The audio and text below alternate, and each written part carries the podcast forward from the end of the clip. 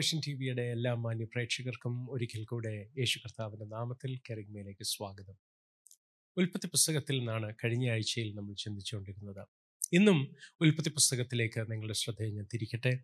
ഉൽപ്പത്തി പുസ്തകം രണ്ടാം അധ്യായം അതിന്റെ പതിനേഴാം വാക്യം. വാക്യം നിങ്ങൾക്കായി ഞാൻ വായിക്കാം. എന്നാൽ നന്മ തിന്മകളെക്കുറിച്ചുള്ള അറിവിന്റെ വൃക്ഷത്തിൻ ഫലം തിന്നരുത്. തിന്നുന്ന നാളിൽ നീ മരിക്കും. കഴിഞ്ഞ ആഴ്ച നമ്മൾ ചിന്തിച്ചിരുന്നു പാമ്പ് വന്ന് സ്ത്രീയോട് ചോദിക്കുന്നു ദൈവം ഒരു ഫലവും കഴിക്കരുത് എന്ന് വാസ്തവമായി കൽപ്പിച്ചിട്ടുണ്ടോ? നിങ്ങൾ മരിക്കാതിരിക്കേണ്ടതിന് നന്മ തിന്മകളുടെ അറിവിന്റെ വൃക്ഷത്തിന്റെ ഫലം മാത്രം കഴിക്കരുത് എന്നാണ് ദൈവം കൽപ്പിച്ചിട്ടുള്ളത് എന്ന് സ്ത്രീ മറുപടി പറയുന്നു. കഴിക്കരുത് തൊടുകയും എന്നാണ് സ്ത്രീ പറയുന്നത്. ഇന്ന് നമ്മൾ വായിച്ച വാക്യത്തിൽ ദൈവം കൊടുത്ത കൽപ്പനയാണ് നമ്മൾ വായിച്ചത്. ദൈവത്തിന്റെ വാക്കുകൾ. ദൈവം പറയുന്നത് നന്മ തിന്മകളെ കുറിച്ചുള്ള അറിവിന്റെ വൃക്ഷത്തിൻ ഫലം തിന്നരുത്. തിന്നുന്ന നാളിൽ നീ മരിക്കും. പലപ്പോഴും നമ്മൾക്കുണ്ടാകുന്ന ഒരു ചോദ്യമാണ് എന്തിനാണ് ദൈവം ഇങ്ങനെ ഒരു കൽപ്പന കൊടുത്തത്? ഈ വൃക്ഷത്തിന്റെ ഫലം കഴിക്കുന്ന നാളിൽ നിങ്ങൾ മരിക്കും എന്ന് ദൈവം പറയുന്നു. അപ്പോ മനുഷ്യനിത് കഴിച്ചതുകൊണ്ട് മനുഷ്യനെ ശിക്ഷിക്കാൻ കാത്തിരുന്ന ദൈവമാണോ? അല്ല ദൈവത്തിന് അങ്ങനെ മനുഷ്യൻ ഈ ഫലം കഴിക്കരുതെന്നായിരുന്നെങ്കിൽ പിന്നെ എന്തിനാണ് ഈ വൃക്ഷം ഇങ്ങനെ ഉണ്ടാക്കി വെച്ചത് എന്ന് സ്വാഭാവികമായും നമുക്കൊക്കെ തോന്നാവുന്ന സംശയമാണ്. പ്രാരംഭത്തിൽ ആ സ്ത്രീയുടെ പാമ്പുമായുള്ള സംഭാഷണത്തിൽ താൻ പറയുന്നൊരു വാക്ക് വളരെ ശ്രദ്ധേയമാണ്. അതിങ്ങനെയാണ് നിങ്ങൾ മരിക്കാതിരിക്കേണ്ടതിന് തോട്ടത്തിന്റെ നടുവിലുള്ള വൃക്ഷത്തിന്റെ ഫലം തിന്നരുത്. ആ സ്ത്രീ പറയുന്നത് ശ്രദ്ധിക്കൂ. ഈ ഫലം തിന്നുന്ന നാളിൽ ഞാൻ നിങ്ങളെ കൊന്നുകളയുമെന്നല്ല ദൈവം പറഞ്ഞത് ദൈവം പറഞ്ഞത് നിങ്ങൾ മരിക്കാതിരിക്കുവാൻ. ഈ ഫലം കഴിക്കുന്നതിന്റെ പരിണിത ഫലമായി നിങ്ങൾ മരിക്കും. മരിക്കാതിരിക്കുവാൻ നിങ്ങളിത് കഴിക്കരുത്. അപ്പൊ ദൈവത്തിന് ശരിക്കും മനുഷ്യൻ ഇത് കഴിച്ചാൽ ഉടനെ മനുഷ്യനെ ശിക്ഷിക്കാനുള്ള ഒരു ചിന്താഗതിയല്ല നമ്മൾ കാണുന്നത്. പ്രത്യുത ദൈവം പറയുന്നത് മനുഷ്യ ഇത് കഴിച്ചാൽ നീ മരിക്കും. അതുകൊണ്ട് ഇത് കഴിക്കരുത്. ഒരു കുഞ്ഞിനോട് പനി പിടിക്കും പുറത്തു പോയി മഴയത്ത് കളിക്കരുത് എന്നൊരു അമ്മ പറയുന്നത് പോലെ ദൈവം ഒരു വാർണിംഗ് കൊടുക്കുകയാണ്. ദൈവം മനുഷ്യന് ബുദ്ധി പറഞ്ഞു കൊടുക്കുകയാണ്. പക്ഷേ അപ്പോഴും ആ ചോദ്യം നിലനിൽക്കുന്നു. എങ്കിൽ പിന്നെ എന്തിനാണ് ദൈവമേ ഇങ്ങനൊരു വൃക്ഷം ഉണ്ടാക്കിയത് മനുഷ്യന് മരണം വരുമെന്ന് അറിയാമായിരുന്നിട്ടും ദൈവം അറിഞ്ഞുകൊണ്ടല്ലേ അങ്ങനൊരു വൃക്ഷം ഉണ്ടാക്കിയത്? പറയട്ടെ സഹോദരങ്ങളെ. ദൈവം മനുഷ്യന് വേണ്ടി ആ തോട്ടം മുഴുവൻ ഉണ്ടാക്കിയപ്പോൾ ശ്രദ്ധിക്കൂ കാട് പിടിച്ച ഒരു സ്ഥലമല്ല മനുഷ്യന് ദൈവം കൊടുത്തത് അല്ലേ?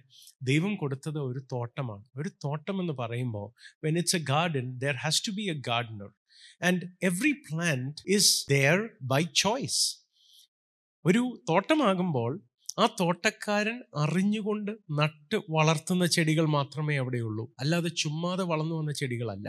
അപ്പൊ ദൈവം ആദാമിനും ഔവയ്ക്കും ഈ തോട്ടം കൊടുക്കുമ്പോൾ ദൈവം അറിഞ്ഞുകൊണ്ട് ചിന്തിച്ച് നട്ട ചെടികൾ മാത്രമേ അവിടെയുള്ളൂ. നന്മ തിന്മകളുടെ അറിവിന്റെ വൃക്ഷവും ദൈവം കണക്കുകൂട്ടി തന്നെയാണ് അവിടെ നട്ടത്. എന്തായിരുന്നു ദൈവത്തിന്റെ കണക്കുകൂട്ടൽ? അതിന്റെ ഫലം കഴിച്ചാൽ മരിക്കുമെന്ന് ഉറപ്പുള്ള ഒരു വൃക്ഷം ദൈവം എന്തിനാണ് സൃഷ്ടിക്കുന്നത്? നിങ്ങൾക്ക് ഇതിന്റെ ഉത്തരം അറിയാവുന്നയാളായിരിക്കാം. അല്ല ജീവിതത്തിൽ പലപ്പോഴും ഇത് ചിന്തിച്ചിട്ട് ഉത്തരം കിട്ടിയിട്ടില്ലാത്ത ആളായിരിക്കാം. എന്നാലും ഞാനൊന്ന് പറയട്ടെ. ശ്രദ്ധിക്കൂ. ദൈവം മനുഷ്യനെ സൃഷ്ടിച്ചത് ദൈവത്തിന്റെ സ്വരൂപത്തിലും സാദൃശ്യത്തിലുമായിരുന്നു. എന്ന് വെച്ചാൽ ദൈവത്തെ പോലെ ഇരിക്കും മനുഷ്യൻ. ഹലലൂയ അങ്ങനെ ദൈവം സൃഷ്ടിച്ച മനുഷ്യന് ദൈവം ഫ്രീ വിൽ കൊടുത്തിരുന്നു. സ്വന്തമായി തീരുമാനങ്ങൾ എടുക്കാനുള്ള ശേഷി കൊടുത്തിരുന്നു. അപ്പോൾ മനുഷ്യനെ തീരുമാനിക്കാം ദൈവം പറയുന്നത് കേൾക്കണോ വേണ്ടയോ എന്ന്. മനുഷ്യന് തീരുമാനിക്കാം ഒരു കാര്യം ചെയ്യണോ വേണ്ടയോ എന്ന്. അങ്ങനെ സ്വാതന്ത്ര്യത്തോടെ സ്വാതന്ത്ര്യമുള്ള ഇച്ഛാശക്തിയോടെ ദൈവം സൃഷ്ടിച്ചാക്കിയ മനുഷ്യന് ദൈവത്തിന് ദൈവത്തെ പോലെ മനുഷ്യൻ ആകാൻ മനുഷ്യന് നന്മ തിന്മകളെ തിരിച്ചറിയാൻ കഴിയണം. അതാണ് പാമ്പ് പറയുന്നത്. നന്മ തിന്മകളെ തിരിച്ചറിഞ്ഞ് ദൈവത്തെ പോലെയാകുമെന്ന് അപ്പോൾ ദൈവത്തിനും അറിയാം മനുഷ്യൻ തന്നെ പോലെ ആകണമെങ്കിൽ നന്മ തിന്മകളെ പറ്റി ഒരു തിരിച്ചറിവ് വേണം. പക്ഷേ നിങ്ങൾ അറിയേണ്ട ഒരു കാര്യം. നന്മ തിന്മകളെ തിരിച്ചറിയുന്ന ഒരു അവസ്ഥയിൽ മനുഷ്യൻ വരണമെങ്കിൽ ഒന്നുകിൽ നന്മ തിന്മകളെ പറ്റിയുള്ള അറിവ് ദൈവം മനുഷ്യനെ സൃഷ്ടിച്ചപ്പോൾ തന്നെ മനുഷ്യന് നൽകണമായിരുന്നു. അങ്ങനെ വരികിൽ രണ്ട് ഓപ്ഷൻസ് ആണുള്ളത്. ഒന്ന് ദൈവത്തിന്റെതായ ശരിയും തെറ്റും. മനുഷ്യന്റെ ശരിയും തെറ്റുമായി ദൈവം മനുഷ്യന്റെ ഉള്ളിൽ പകർന്നു കൊടുക്കണം. മനുഷ്യനെ സൃഷ്ടിച്ചാക്കിയപ്പോൾ ദൈവത്തിന്റെ നന്മ തിന്മകളെ പറ്റിയുള്ള ബോധ്യങ്ങൾ ദൈവം എങ്ങനെ നന്മയും തിന്മയും കാണുന്നു അതുപോലെ മനുഷ്യൻ കാണാൻ ഒക്കുന്ന രീതിയിൽ ദൈവം മനുഷ്യനെ എക്വിപ്പ് ചെയ്യണം.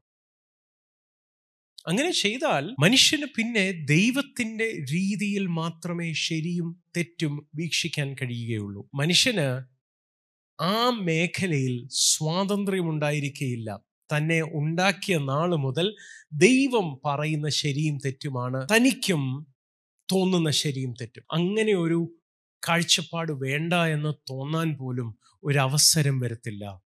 എന്നാൽ സ്വാതന്ത്ര്യത്തോടെ ഇച്ഛാശക്തിയുള്ള ഒരു മനുഷ്യനായി ദൈവം സൃഷ്ടിച്ച ആദാമിനും ഔവയ്ക്കും ദൈവം ആഗ്രഹിച്ചത് അവർക്ക് നന്മ തിന്മകളുടെ തിരിച്ചറിവിന്റെ കാര്യത്തിലും സ്വാതന്ത്ര്യമുണ്ടായിരിക്കണം.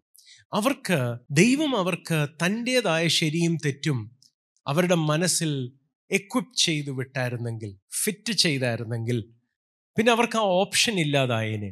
അതുകൊണ്ട് ദൈവം തീരുമാനിച്ചു മനുഷ്യന് എന്റെ ശരിയും തെറ്റും തിരിച്ചറിയാൻ എന്റെ കൂടെ നടന്ന് കൂട്ടായ്മയിൽ എന്നിൽ നിന്ന് പഠിച്ച് അവർക്കത് സ്വീകരിക്കാം.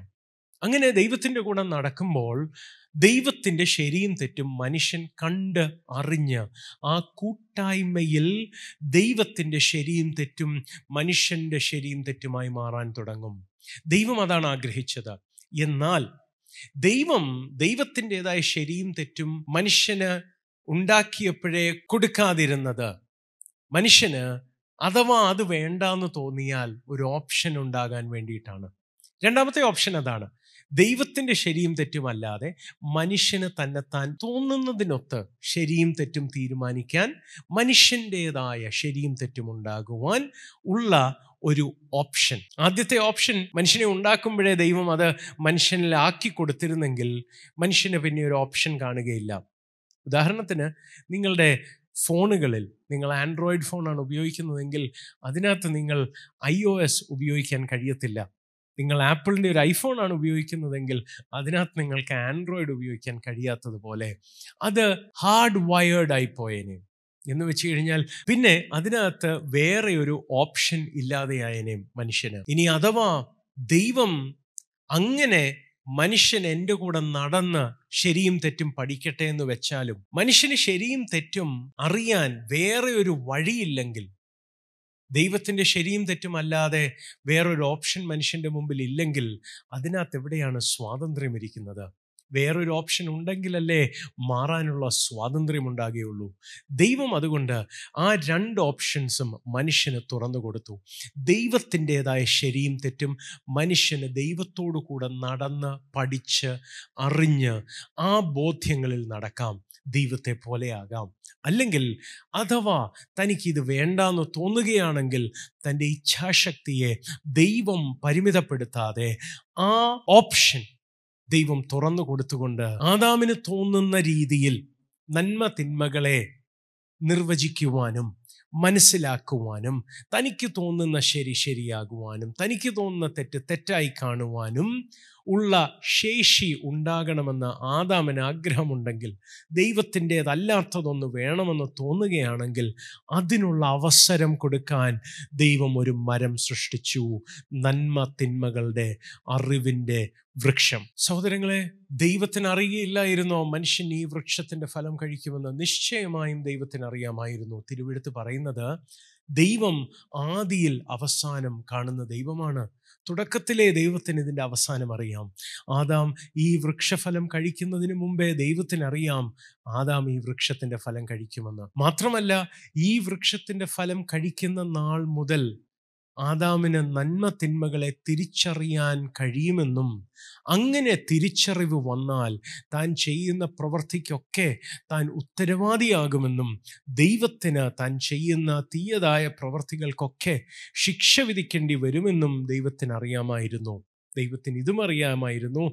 ഈ മനുഷ്യനെ നാശത്തിന് വിട്ടുകൊടുക്കാതെ വീണ്ടെടുക്കേണ്ടി വന്നാൽ അതിന് ദൈവപുത്രൻ യാഗമാകേണ്ടി വരുമെന്നും ദൈവത്തിന് നന്നായി അറിയാമായിരുന്നു. ഇതെല്ലാം അറിഞ്ഞിട്ടും മനുഷ്യന് ദൈവത്തിന്റെതായ ശരിയും തെറ്റും അല്ലാതെ തന്റേതായ ഒരു ശരിയും തെറ്റും വേണമെങ്കിൽ അത് തിരഞ്ഞെടുക്കാനുള്ള സ്വാതന്ത്ര്യം അനുവദിച്ചു കൊടുത്ത. ഇത്രയധികം നമ്മളെ സ്നേഹിക്കാൻ തയ്യാറായ ഈ ദൈവത്തെ പറ്റി ആലോചിക്കുമ്പോൾ എങ്ങനെയാ ആരാധിക്കാതിരിക്കാൻ ഒക്കുന്നത് ഞാൻ ചിന്തിക്കാറുണ്ട് എന്റെ പിതാവ് വളരെ സ്ട്രിക്റ്റായ ഒരാളാണ്. എന്റെ പപ്പയ്ക്കാണ് ദൈവതുല്യമായ ശക്തികൾ ഉണ്ടായിരുന്നതെങ്കിൽ പപ്പയുടെ മകനായ ഞാൻ പപ്പയോട് തർക്കുത്തരം പറയാൻ കഴിയത്തില്ലായിരുന്നു. എതിർക്കാൻ കഴിയത്തില്ലായിരുന്നു. അല്ല അനുസരണക്കേട് കാണിക്കാൻ ചിന്തിക്കാൻ പോലുമുള്ള സ്വാതന്ത്ര്യം കിട്ടത്തില്ലായിരുന്നു. ഹലലൂയ നിങ്ങളൊന്ന് ആലോചിച്ച് നോക്കിയേ. പേരൻസ് നിങ്ങൾക്ക് അങ്ങനെ ശക്തി ഉണ്ടായിരുന്നെങ്കിൽ നിങ്ങളുടെ കുഞ്ഞിനെ കള്ളം പറയാതിരിക്കാൻ തക്കവണ്ണം ആ കുഞ്ഞിന്റെ മനസ്സിനെ നിങ്ങൾക്ക് കൺട്രോൾ ചെയ്യാനൊക്കുമായിരുന്നെങ്കിൽ എങ്ങനായിരുന്നേനെയും കാര്യങ്ങളുടെ പോക്ക്? എന്നാൽ ദൈവത്തിന് അത് കഴിയുമായിരുന്നു. മനുഷ്യൻ എങ്ങനെ ചിന്തിക്കണമെന്ന് വരെ ദൈവത്തിന് തീരുമാനിക്കാമായിരുന്നു. ദൈവം ചെയ്തില്ല. സ്വാതന്ത്ര്യത്തോടെ ദൈവം സൃഷ്ടിച്ച മനുഷ്യന് തന്റെ ഇച്ഛാശക്തി എടുത്ത് കളയില്ല എന്ന ദൈവത്തിന്റെ നിർബന്ധം കാരണം ദൈവത്തിന് കൊടുക്കേണ്ടി വന്ന വില തന്റെ സ്വന്തം കുമാരന്റെ ജീവനാണ്. നമ്മളെ വീണ്ടെടുക്കാൻ വേണ്ടി യേശു ഭൂമിയിൽ വന്ന് മരിച്ചുയർക്കേണ്ടി വന്നതിന്റെ കാരണം ആദാം ചെയ്ത പാപമെന്ന് നമ്മൾ പറയുമ്പോൾ ഓർക്കണം ആ വൃക്ഷം ദൈവം സൃഷ്ടിച്ചില്ലായിരുന്നെങ്കിൽ അങ്ങനൊരു പാപം ചെയ്യാനൊരു അവസരം കൊടുത്തില്ലായിരുന്നെങ്കിൽ ദൈവത്തിന് മരിക്കേണ്ടി വരില്ലായിരുന്നു മനുഷ്യന് വേണ്ടി. പക്ഷേ മനുഷ്യന് സ്വാതന്ത്ര്യമുണ്ടാകണമെന്നും ഇച്ഛാശക്തി പരിമിതപ്പെടുത്തരുതെന്നും ദൈവത്തിന് നിർബന്ധമുണ്ടായിരുന്നു. ഒന്നാലോചിച്ച് നോക്കിയേ.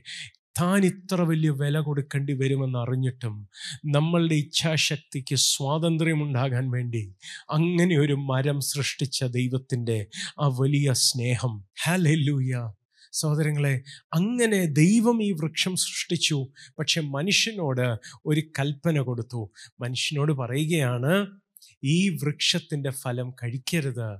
കഴിക്കുന്ന നാളിൽ നീ മരിക്കും. ഞാൻ പ്രാരംഭത്തിൽ പറഞ്ഞതുപോലെ കഴിച്ചാൽ ഉടനെ ഞാൻ നിന്നെ തല്ലിക്കൊല്ലും എന്ന ഒരു രീതിയായിരുന്നു എങ്കിൽ ദൈവം തോട്ടത്തിലൂടെ നടക്കുന്ന ശബ്ദം കേട്ടിട്ട് ഒളിച്ചിരുന്ന ആദാമിനെയും ഔവയെയും ദൈവം കൊല്ലുകയല്ല ചെയ്തത്. അവരുടെ നഗ്നത മറയ്ക്കാൻ അവർക്ക് ഉടുപ്പുകൾ കുപ്പായങ്ങൾ ഉണ്ടാക്കി കൊടുക്കുകയാണ് ചെയ്തത്. നിങ്ങളൊന്ന് ആലോചിച്ച് നോക്കൂ.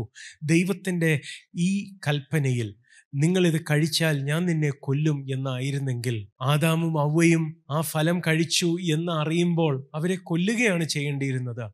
പക്ഷെ ദൈവം അതല്ല ഉദ്ദേശിച്ചത്.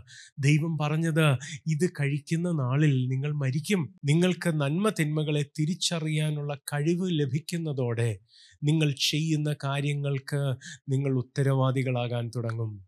സഹോദരങ്ങളെ ഒന്ന് ആലോചിച്ച് നോക്കിയേ. ഒരു കൊച്ചു കുഞ്ഞ് കൈക്കുഞ്ഞായിരിക്കുമ്പോൾ ആ കുഞ്ഞ് അപ്പന്റെയോ അമ്മയുടെയോ കയ്യിലിരിക്കുമ്പോൾ അതറിയാതെ കൈയിട്ട് ഇങ്ങനെ അനക്കുകയോ അപ്പന്റെയോ അമ്മയുടെയോ ചെള്ളയ്ക്ക് ആ കുഞ്ഞ് കൈയിട്ട് അടിച്ചാൽ അപ്പനും അമ്മയും അതിനെ ശിക്ഷിക്കുമോ? ഇല്ല. കുഞ്ഞിനറിയത്തില്ലല്ലോ ഈ ചെയ്യുന്നത് തെറ്റാണെന്ന്. പക്ഷെ നിങ്ങളൊന്ന് ആലോചിച്ച് നോക്കിയേ. ഒരു പതിമൂന്ന് വയസ്സുകാരൻ അപ്പന്റെ ചെള്ളക്കടിച്ചാൽ നിങ്ങൾ അപ്പന്മാർ അത് വെറുതെ വിടുമോ? അത് തെറ്റായിട്ട് തന്നല്ലേ കാണുകയുള്ളൂ. അതുപോലെ സഹോദരങ്ങളെ മനുഷ്യന് തിരിച്ചറിവ് വന്ന ശേഷം കുഞ്ഞുങ്ങളെ അവർ ചെയ്യുന്ന തെറ്റിന് ശിക്ഷിക്കുന്നത് പോലെ മാനുഷിക വ്യവസ്ഥയിലും തിരിച്ചറിവ് വന്ന ഒരാൾ തെറ്റ് ചെയ്യുന്നതിന് ശിക്ഷ കൊടുക്കുന്നത് പോലെ ദൈവം നന്മ തിന്മകളുടെ തിരിച്ചറിവ് പ്രാപിച്ച ശേഷം മനുഷ്യനെ ശിക്ഷിക്കാൻ നിർബന്ധിതനാകുമെന്ന് ദൈവത്തിനറിയാമായിരുന്നു. താൻ ചെയ്യുന്ന ഓരോ തെറ്റിനും തനിക്ക് ശിക്ഷ കൊടുക്കേണ്ടി വരും. കാരണം ദൈവം നീതിമാനായ ന്യായാധിപതി കൂടിയാണ്. അതുകൊണ്ട് മനുഷ്യനോട് പറയുകയാണ് ഇത് കഴിക്കരുതേ. കഴിക്കുന്ന നാളിൽ നീ മരിച്ചു പോകും അത് കഴിച്ച മനുഷ്യനെ ശിക്ഷിക്കുവല്ല നേരിട്ട് ദൈവം ചെയ്തത്. പ്രത്യുത നഗ്നനാണെന്ന് തോന്നിയ മനുഷ്യന് കുപ്പായങ്ങൾ ഉണ്ടാക്കി കൊടുത്തു. അങ്ങനെ പറയുമ്പോൾ തന്നെ എന്റെ ഒരു സുഹൃത്ത് കഴിഞ്ഞ ദിവസം ചോദിച്ചൊരു ചോദ്യം ഇതാണ്. അങ്ങനെയാണെങ്കിൽ ദൈവം എന്തിനാണ് ഇങ്ങനൊരു കൽപ്പന കൊടുത്തത്? ഈ കൽപ്പന കൊടുത്തത് കൊണ്ടല്ലേ മനുഷ്യൻ അങ്ങനെ ഒരു കൺഫ്യൂഷൻ വന്നത് എന്നൊരു ചോദ്യം. നമുക്കും തോന്നാം ദൈവം എന്തിനാണ് ഇങ്ങനെ ഒരു കൽപ്പന കൊടുത്തത്? മനുഷ്യൻ ആ വൃക്ഷത്തിന്റെ ഫലം കഴിക്കുമ്പോൾ മനുഷ്യൻ ചെയ്യുന്ന നന്മയ്ക്കും തിന്മയ്ക്കും ഒത്ത് ദൈവം പ്രതിഫലം കൊടുത്താൽ പോരെ? നന്നായി ജീവിച്ചാൽ പിന്നെ പ്രശ്നമില്ലല്ലോ. പക്ഷെ ദൈവം എന്തിനാണ് ഇങ്ങനെ ഒരു പ്രമാണം കൊടുത്തത്? ഈ വൃക്ഷത്തിന്റെ ഫലം കഴിക്കരുത് എന്ന് ദൈവം കൽപ്പിച്ചത് എന്തിനാണ്? ഞാൻ പറയട്ടെ സഹോദരങ്ങളെ ദൈവം അങ്ങനെ ഒരു കൽപ്പന കൊടുത്തതിന്റെ പിന്നിലും ദൈവത്തിന്റെ അറിവും വിവേകവും വലുതാണ്. പലപ്പോഴും നമ്മൾ ചിന്തിക്കുന്നത് അവർ ഈ ഫലം പറിച്ച് തിന്നതാണ് ആദ്യത്തെ പാപമെന്നാണ്. എന്നാൽ ഞാൻ പറയട്ടെ സഹോദരങ്ങളെ ആദ്യത്തെ പാപം അവർ ഈ ഫലം പറിച്ച് തിന്നതല്ലായിരുന്നു. പ്രത്യുത അവർ ദൈവത്തെ സംശയിച്ചതായിരുന്നു. ദൈവത്തെ അവിശ്വസിച്ചതായിരുന്നു. ദൈവം അങ്ങനെ ഒരു കൽപ്പന വെക്കാതെ ആദാമും അവയും ഈ ഫലം തിന്നിരുന്നെങ്കിൽ അവരുടെ ആദ്യത്തെ പാപം ഈ ഫലം തിന്നുന്നതാവില്ല. അവരുടെ ആദ്യത്തെ പാപം അവർക്ക് നന്മ തിന്മകളുടെ ബോധം വന്ന ശേഷം അവർ എന്ത് തെറ്റ് ചെയ്യുന്നോ അതായിരുന്നേനെയും അവരുടെ പാപങ്ങൾ. എന്നാൽ ദൈവം അതിന് മുമ്പ് ഒരു കൽപ്പന കൊടുത്തതോടെ പഴം തിന്നത് ദൈവത്തെ അവിശ്വസിച്ച കാരണത്താലായി മാറി. എന്റെ കൂടെ വരണേ അവർ പഴം തിന്നത് തന്നെ ദൈവത്തെ അവിശ്വസിച്ചത് കൊണ്ടാണ്. അതുകൊണ്ട് തന്നെ ആദ്യത്തെ പാപം അവിശ്വാസമായിരുന്നു. എന്റെ കൂടെ വരുന്നവർക്കായി സ്തോത്രം. അതുകൊണ്ട് എന്താണ് ദൈവം സാധിച്ചെടുത്തതെന്ന് അറിയാമോ സഹോദരങ്ങളെ? ദൈവം ഒരു മനുഷ്യൻ ചെയ്ത പാപം നിമിത്തം സകലരെയും പാപികളായി എണ്ണി. ആ പാപമോ ഈ വൃക്ഷഫലം തിന്നതല്ല അതിനു മുമ്പ് ദൈവത്തെ അവിശ്വസിച്ച അവിശ്വാസം നിമിത്തം മാനവരാശിയെ മുഴുവനും ദൈവം പാപികളായി എണ്ണിക്കളഞ്ഞു. റോമാലേഖനം പതിനൊന്നാം അധ്യായം അതിന്റെ മുപ്പത്തിരണ്ടാം വാക്യം ഇങ്ങനെ പറയുന്നത്. ദൈവം എല്ലാരോടും കരുണ ചെയ്യേണ്ടതിന് എല്ലാവരെയും അനുസരണക്കേടിൽ അടച്ചു കളഞ്ഞു ദൈവം സകലരെയും പാപത്തിന്റെ കീഴിൽ അടച്ചു കളഞ്ഞത് തിരുവഴുത്ത് പറയുന്നത് എല്ലാവരോടും ദൈവത്തിന് കരുണ തോന്നാൻ വേണ്ടിയിട്ടാണ്. എന്ന് വെച്ചാൽ എന്താണ് സഹോദരങ്ങളെ? ശ്രദ്ധിച്ചേ.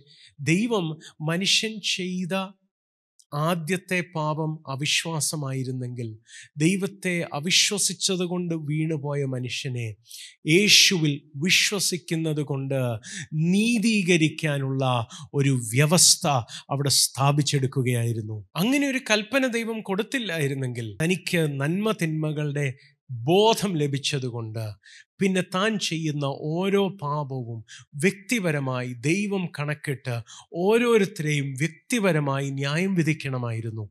എന്നാൽ എല്ലാവരെയും ഒരൊറ്റ പാപത്തിന്റെ കീഴിൽ അടച്ചു കളഞ്ഞതോടെ എല്ലാവരുടെ മേലും ഒരുപോലെ കൃപ കാണിക്കാനുള്ള ഒരു വ്യവസ്ഥ ദൈവം സ്ഥാപിച്ചു. നൂറ്റാണ്ടുകൾക്ക് ശേഷം തന്റെ തന്റെ പുത്രനെ താൻ അയച്ച യേശു ക്രിസ്തു മനുഷ്യന്റെ പാപങ്ങൾക്ക് വേണ്ടി മുഴുവൻ യാഗമായി തീർന്ന തന്നിൽ വിശ്വസിക്കുന്നവർക്ക് നീതീകരണം ലഭിക്കാമെന്ന് ദൈവം ഉത്തരവിട്ടു. ഹലലൂയ ദൈവം നമ്മളെ സ്നേഹി ദൈവം നമ്മളെ സ്നേഹിച്ച ആ സ്നേഹത്തിന്റെ അളവ് അതിനകത്ത് ദൈവത്തിന്റെ ആ വിവേകവും ബുദ്ധിയും ആലോചിച്ചു നോക്കുമ്പോൾ എത്ര വലുതാണ്. നമ്മളെ എത്ര കരുതുന്ന ഒരു ദൈവമാണ്. അപ്പോൾ ഇന്നത്തെ വിഷയത്തിലേക്ക് മടങ്ങി വരാം. ദൈവം അങ്ങനെ ഒരു വൃക്ഷമുണ്ടാക്കിയത് നമുക്ക് സ്വാതന്ത്ര്യം ഉണ്ടാകാൻ വേണ്ടിയിട്ടാണ്. ആ സ്വാതന്ത്ര്യം തരാൻ വേണ്ടിയിട്ട് നമ്മൾ ആ വൃക്ഷഫലം കഴിച്ചാൽ ഉണ്ടാകുന്ന പ്രശ്നങ്ങൾ ദൈവം അറിഞ്ഞിട്ടും അതിനുള്ള പരിഹാരമായി താൻ മരിക്കേണ്ടി വരുമെന്ന് അറിഞ്ഞിട്ടും ദൈവം ആ സ്വാതന്ത്ര്യം നമുക്ക് തന്നു. തന്നു എന്ന് മാത്രമല്ല മനുഷ്യൻ പാപത്തിൽ അകപ്പെട്ട് എന്നേക്കുമായി നഷ്ടപ്പെട്ടു പോകാതിരിക്കേണ്ടതിന് ദൈവം അവിശ്വാസത്തെ കണക്കിട്ട് സകല മനുഷ്യരെയും പാപികളായി എണ്ണി ദൈവത്തിന് സകലരോടും കരുണ തോന്നാൻ വേണ്ടിയിട്ട്. ഞാൻ പറയട്ടെ ദൈവത്തിന് മാത്രമേ നമ്മളുടെ സ്വാതന്ത്ര്യത്തെപ്പറ്റി ഇത്രയ്ക്ക് കരുതലുള്ളൂ സഹോദരങ്ങളെ. നമ്മളുടെ ഭവനങ്ങളിൽ നമ്മളുടെ മാതാപിതാക്കൾക്കോ നമ്മളുടെ നാട്ടുകാർക്കോ ആർക്കും നമ്മളുടെ സ്വാതന്ത്ര്യത്തെപ്പറ്റി അത്രയ്ക്ക് നിർബന്ധമില്ല. ദൈവത്തിനുള്ളതുപോലെ നമ്മുടെ ഭവനത്തിലോ മാതാപിതാക്കൾക്കോ നാട്ടുകാർക്കോ ആർക്കും അത്രയ്ക്ക് നിർബന്ധമില്ല. പക്ഷെ ദൈവത്തിന് നിർബന്ധമുണ്ട്. നിങ്ങൾ സ്വതന്ത്രരായിരിക്കണമെന്ന്. ഹാലലൂയ നിങ്ങൾക്ക് ഇച്ഛാശക്തി തന്നത് ദൈവമാണ്. നിങ്ങൾ ഇച്ഛിക്കുന്നത് പോലെ ചെയ്യാനുള്ള സ്വാതന്ത്ര്യം നിങ്ങൾക്കുണ്ടാകണമെന്ന് ദൈവത്തിന് നിർബന്ധമുണ്ട്. പക്ഷെ ശ്രദ്ധിച്ചേ ദൈവത്തിന്റെ കൂടെ നടക്കുന്ന കാലത്തോളം ആദാം ദൈവത്തിൽ നിന്ന് അറിഞ്ഞ് പഠിച്ച് തന്റെ കൂടെ നടന്ന് ശരിയും തെറ്റും തിരിച്ചറിയുന്ന കാലത്തോളം ആദാമിന് എപ്പോൾ വേണമെങ്കിലും ഇത് വേണ്ടെന്ന് വെച്ചിട്ട് ഈ ഫലം കഴിച്ച് തന്റെ സ്വന്തമായ ശരിയും തെറ്റിലേക്കും മാറിപ്പോകാമായിരുന്നു. ദൈവത്തിന്റെ കൂടെ നടക്കുന്നതിന്റെ ഒരു കാര്യം ദൈവത്തെ അനുസരിച്ച് നടക്കുന്നത് ഒരു അടിമത്വമല്ല. എപ്പോൾ വേണമെങ്കിലും ദൈവത്തെ വിട്ടിട്ട് പോകാൻ മനുഷ്യർക്ക് അന്നേരവും സ്വാതന്ത്ര്യമുണ്ട്. പക്ഷേ മറുഭാഗത്ത് ആ വൃക്ഷത്തിന്റെ ഫലം തിന്ന അന്ന് മുതൽ ആദാമിന് തന്റേതായ ശരിയും തെറ്റും മാത്രമായി മാറി. ഇന്നും ലോകത്തിൽ പല രാജ്യങ്ങളിൽ പല മൊറാലിറ്റീസ് ആണുള്ളത് പല നിയമങ്ങളാണുള്ളത്. ഒരു രാജ്യത്ത് ശരിയെന്ന് ഉള്ളത് മറ്റൊരു രാജ്യത്ത് തെറ്റാണ്. ആ രാജ്യത്ത് ശരിയെന്ന് പറയുന്നത് വേറൊരു രാജ്യത്ത് തെറ്റാണ്.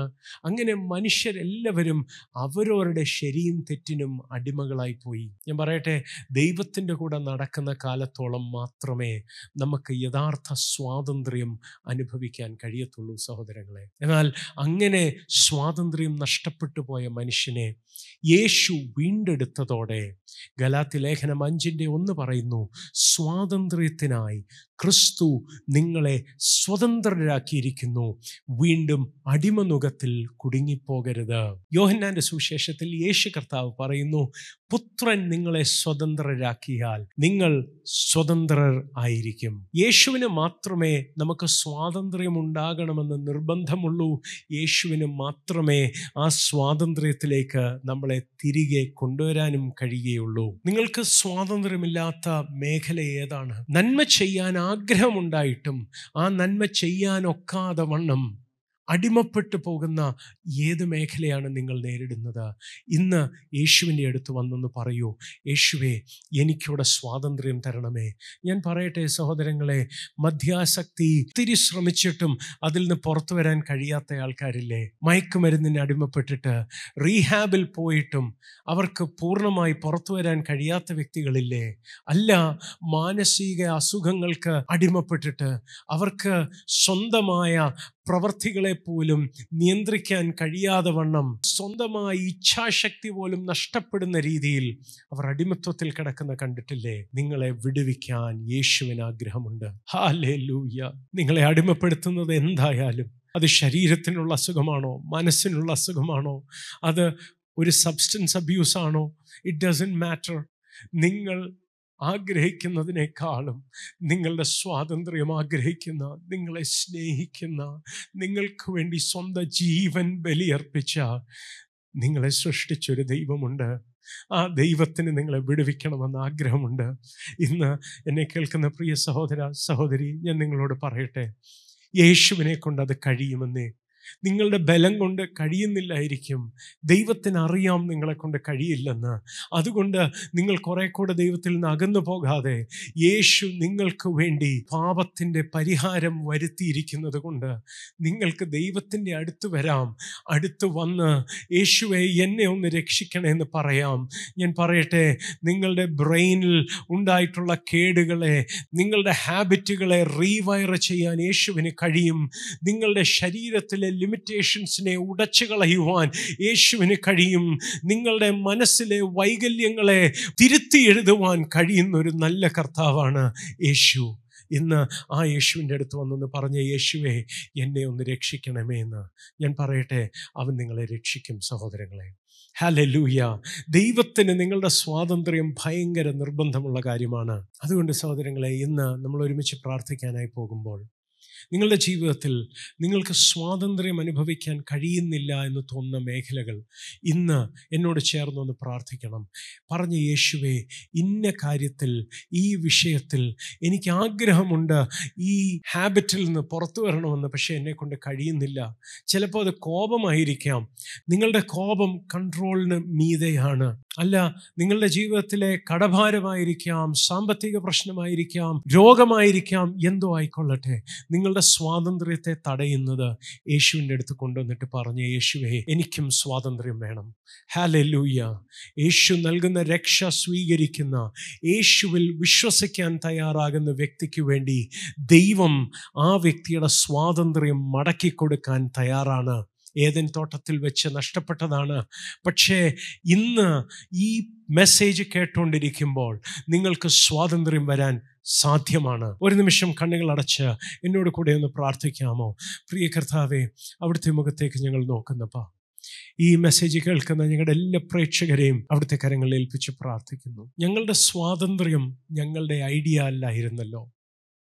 ഏതൻ തോട്ടത്തിൽ വെച്ച് ഞങ്ങളോടുള്ള സ്നേഹം കാരണം ഞങ്ങൾക്ക് സ്വാതന്ത്ര്യം ഉണ്ടാകണമെന്നുള്ള നിർബന്ധം കാരണം അങ്ങനെ ഒരു മരം സൃഷ്ടിച്ചാക്കുകയും അതിന്റെ പരിണിത ഫലം പാപം ചെയ്ത മനുഷ്യൻ അനുഭവിച്ചോട്ടെ എന്ന് പറഞ്ഞ് മാറി നിൽക്കാതെ ഞങ്ങൾക്ക് വേണ്ടി മരിച്ച് ഞങ്ങൾ ചെയ്ത തെറ്റിൽ നിന്ന് ഞങ്ങളെ വീണ്ടെടുക്കാൻ ഞങ്ങളെ സ്നേഹിച്ച അവിടുത്തെ വലിയ സ്നേഹത്തിനായി സ്തോത്രോപ്പ ഇന്ന് ഈ പ്രോഗ്രാം കണ്ടുകൊണ്ടിരിക്കുന്ന ഞങ്ങളുടെ എല്ലാ സഹോദരങ്ങളെയും അവിടുത്തെ കരങ്ങളിൽ ഏൽപ്പിച്ച് പ്രാർത്ഥിക്കുന്നപ്പ അവരുടെ ജീവിതത്തിലും ഇന്ന് രാത്രി സ്വാതന്ത്ര്യമുണ്ടാകട്ടെ അപ്പ.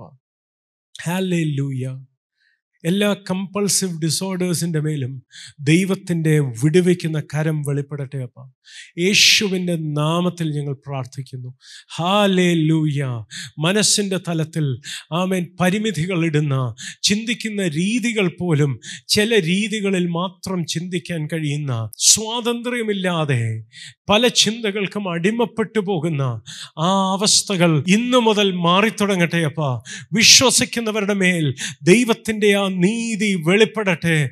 യേശുവിന്റെ നാമത്തിൽ ദൈവത്തിന്റെ അത്ഭുതകരം അങ്ങനെ ചെയ്യണമേ. രോഗശാന്തി ആവശ്യമുള്ളവരുടെ ശരീരങ്ങൾ സൗഖ്യമാകട്ടെ. യേശുവിന്റെ നാമത്തിൽ ഞങ്ങൾ പ്രാർത്ഥിക്കുന്നപ്പ. അത്ഭുതകരമായ ഐ മീൻ ക്രിയേറ്റീവായ സൗഖ്യങ്ങൾ അവരുടെ ജീവിതത്തിൽ സംഭവിക്കട്ടെ. യേശുവിന്റെ നാമത്തിൽ ഞങ്ങൾ പ്രാർത്ഥിക്കുന്നപ്പാ അവിടുത്തെ ബലമുള്ള കരം അവിടുത്തെ മക്കൾ അനുഭവിക്കട്ടെ അപ്പാ. അവരെ സ്വതന്ത്രമാക്കുന്ന അവിടുത്തെ കരത്തിന്റെ ശക്തി അവർ അനുഭവിക്കട്ടെ. യേശുവിന്റെ നാമത്തിൽ അവിടുത്തെ മക്കൾക്കായി പ്രാർത്ഥിക്കുന്നു. അവരുടെ ഹൃദയ കണ്ണുകൾ തുറക്കട്ടെ അപ്പാ. അങ്ങ് നൽകുന്ന രക്ഷയുടെ വലിപ്പം തിരിച്ചറിയുവാനും അതിന് നന്ദിയുള്ളവരായി ജീവിപ്പാനും നിങ്ങൾ ഓരോരുത്തരെയും സഹായിക്കണമേ. അവിടുത്തെ നാമത്തെ ഉയർത്തണമേ. യേശുവിൻ പരിശുദ്ധ നാമത്തിൽ തന്നെയപ്പാ Amen.